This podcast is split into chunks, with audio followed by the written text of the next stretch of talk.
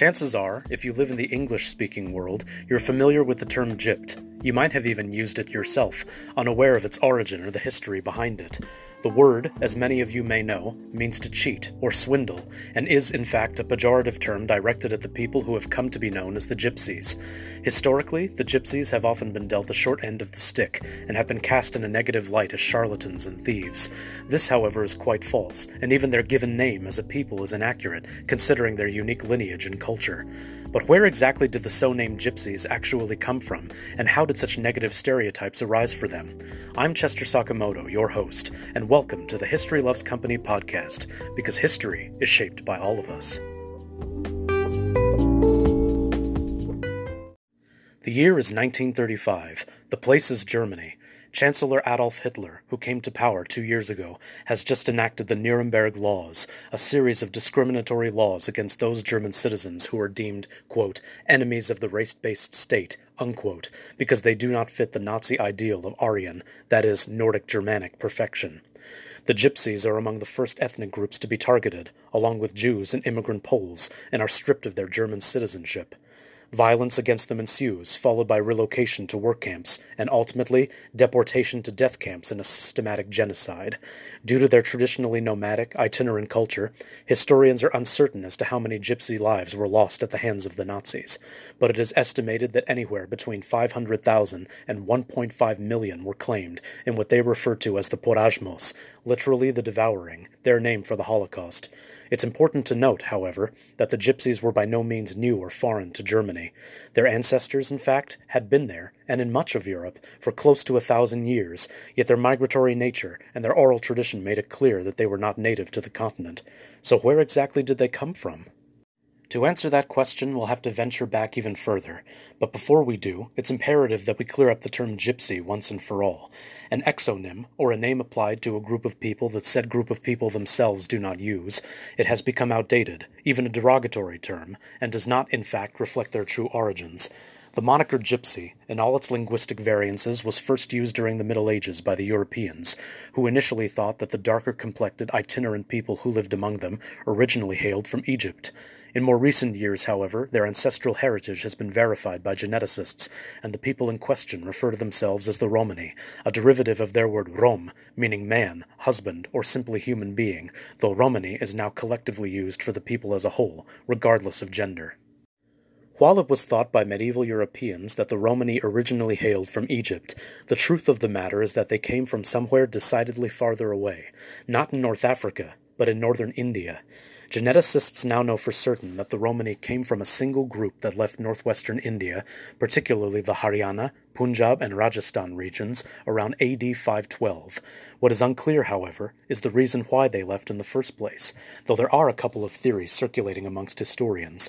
The strict caste system of ancient India may well could be one of the culprits, no doubt heavily oppressing the ancestors of the Romani, who, in turn, fled to seek freedom and refuge elsewhere.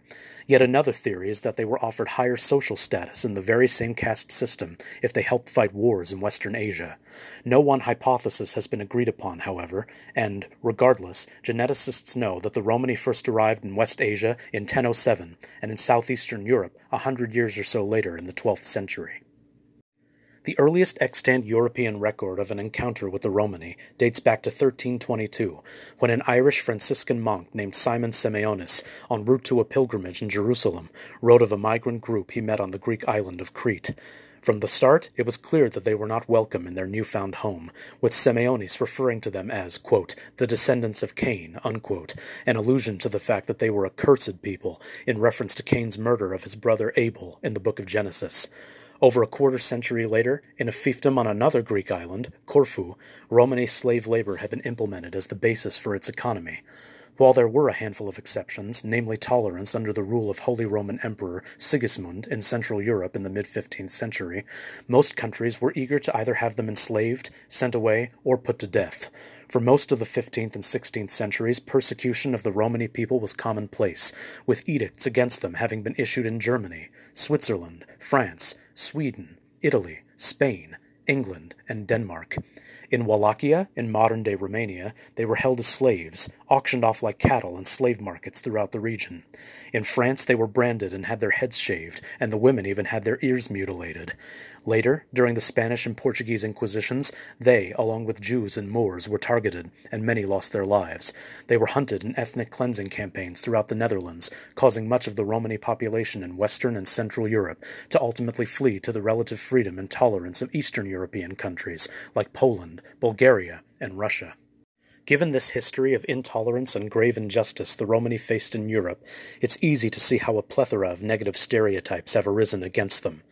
For centuries, the Romani have often been portrayed, be it in popular culture or by word of mouth, as a horde of charlatans who revert to magic and superstition in order to swindle unsuspecting people out of vast sums of money and wealth. This undoubtedly stems from a 1350 account by a German monk and theologian named Ludolf of Saxony, in which he referred to them as Mandapolos, a name that many believe to be a derivative of the Greek word mantes, meaning prophet or fortune teller. This would certainly seem to reinforce the aforementioned account by Simon Simeonis, in which he called them the descendants of Cain, the cursed children of the first murderer in human history, according to biblical tradition. In recent years, however, various Romani advocacy groups have tried to dispel such negative stereotypes. As president of the Voice of Roma, Sani Rifati writes so eloquently and fervently on the organization's official website I won't play you a sad song on my violin. I do not have a bandana. I do not have a golden tooth. I do not have long hair or a golden hoop in my ear. I am just trying to speak up for my people, to tell you about their suffering and the persecution they've endured throughout the centuries, and to ask that you fight against ignorance, prejudice, and stereotypes. Simply put, as a place to start, please call me Rom. What both Ludolf of Saxony and Simon Simeonis failed to realize, or more than likely conveniently overlooked, was that the Romani were not, in fact, a damned or even sacrilegious or atheistic people.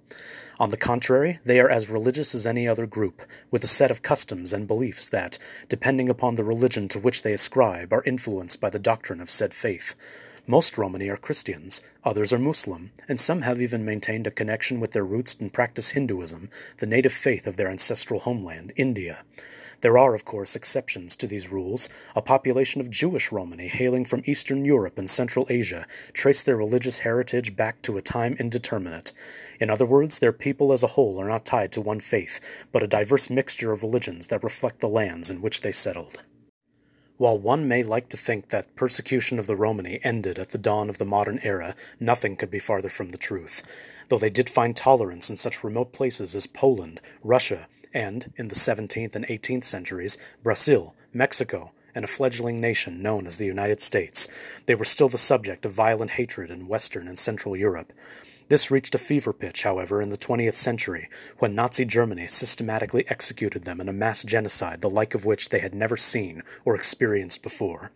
In light of what they called the Porajmos, or Holocaust, those families and groups that survived banded together and ultimately formed the basis for what would become known as the World Romani Congress.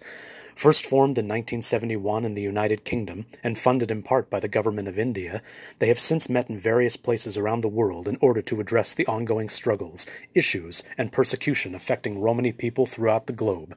Their anthem, Opre Roma, which was penned in the immediate aftermath of the Porajmos, serves as a call to action meaning Rise Romani in their language. It encourages its people and their allies to rise up against persecution and injustice to ensure that such atrocities never be allowed to take place again.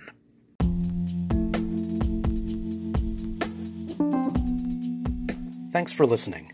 Be sure to tune in next Thursday and every Thursday for a brand new episode of the History Loves Company podcast, because history is shaped by all of us. This is Chester Sakamoto signing off. See you next time.